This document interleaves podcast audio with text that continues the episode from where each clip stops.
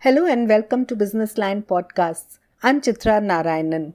Today was a really big day for cricket with the IPL media rights for 2023 to 2027 seeing some frenzied bidding. BCCI seems to have really bagged a bonanza with the TV rights going at a whopping rupees 23,575 crore and digital rights going at rupees 20,500 crore.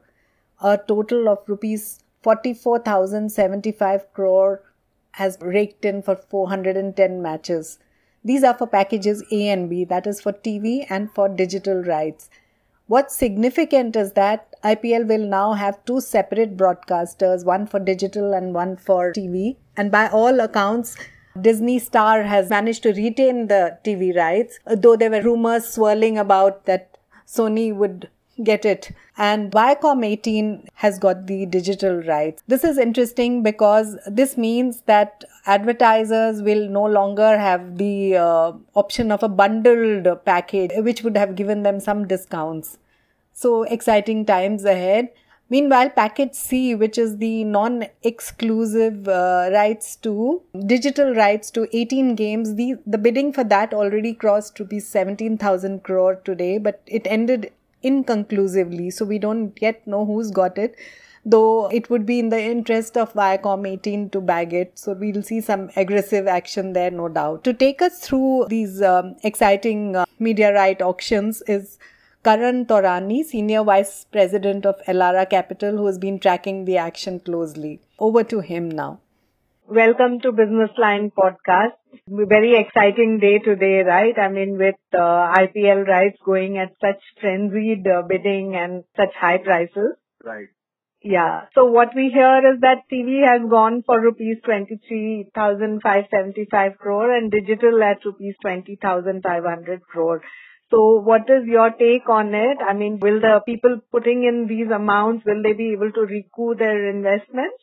So I think uh, the numbers are largely in line with what we had expected. Uh, you know, we had expected a premium of about 30 to 35 percent for the TV medium, uh, because clearly that's a segment which is kind of mature and growth rates therein are converging towards a 6 to 8 percent kind of a number. And there are too many regulatory headwinds over there, in the likes of you know NTO 2.0, wherein you know a lot of the channel pricing is also capped to a certain extent.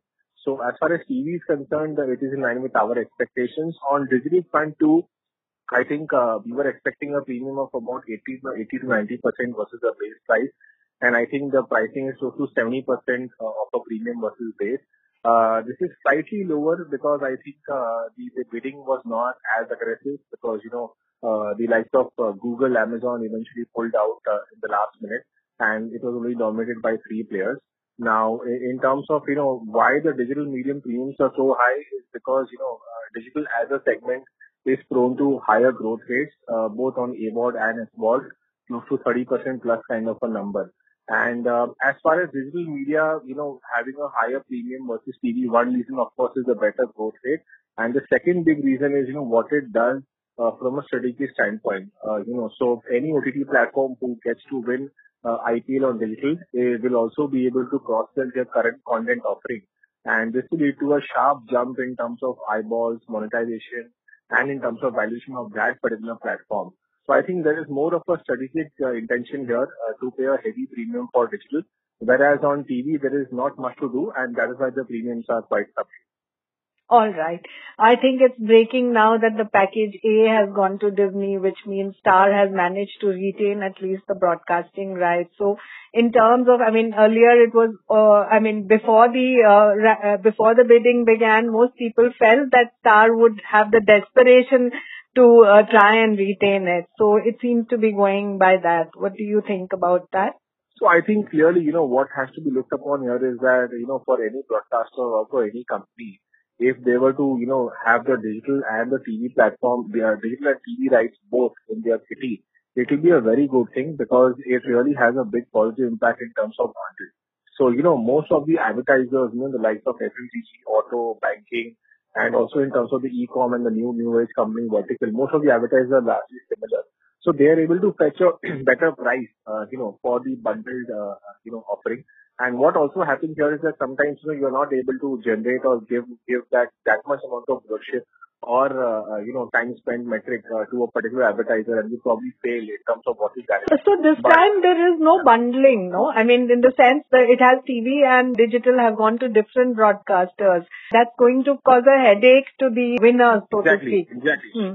Yeah, yeah. So I was just talking about the advantages around bundling, but if you look at this, you know, the unbundling aspect of it, uh, it can work either way. I think it can, if you look at it in a positive angle, you know, it can also work favorably, you know, for a platform. Like, for example, if there is an OTT platform which is very good in terms of user experience and this can actually, you know, showcase IP as a property and innovate on various things around IP as a property, they can actually, you know, garner more as compared to what the incumbent star was doing.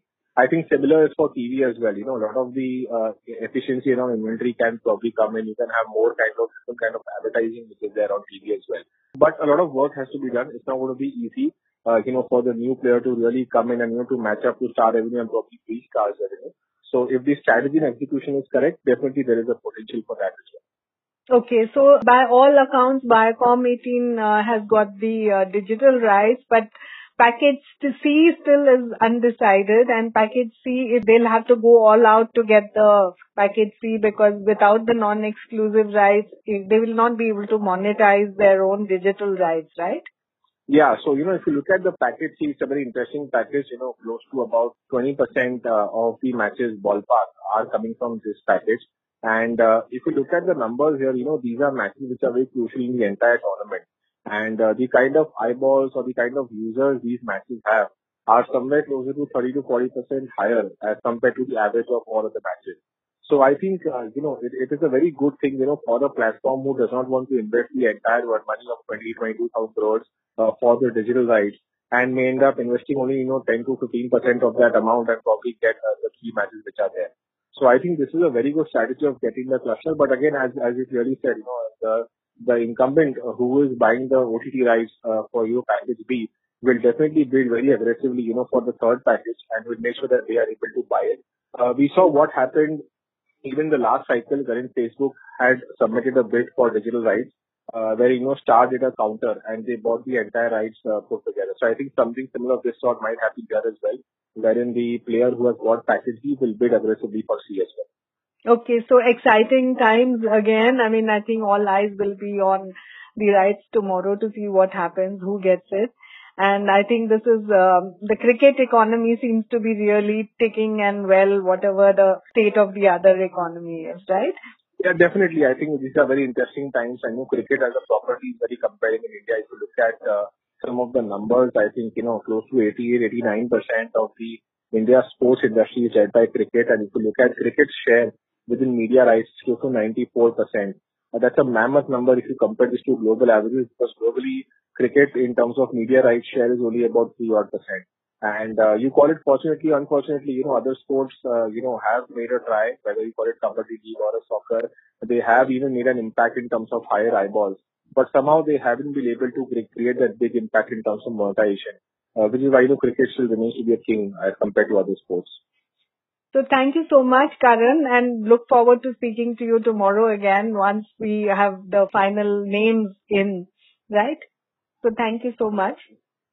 Sure, it was a pleasure. Pleasure. Thank you so much. Okay, bye.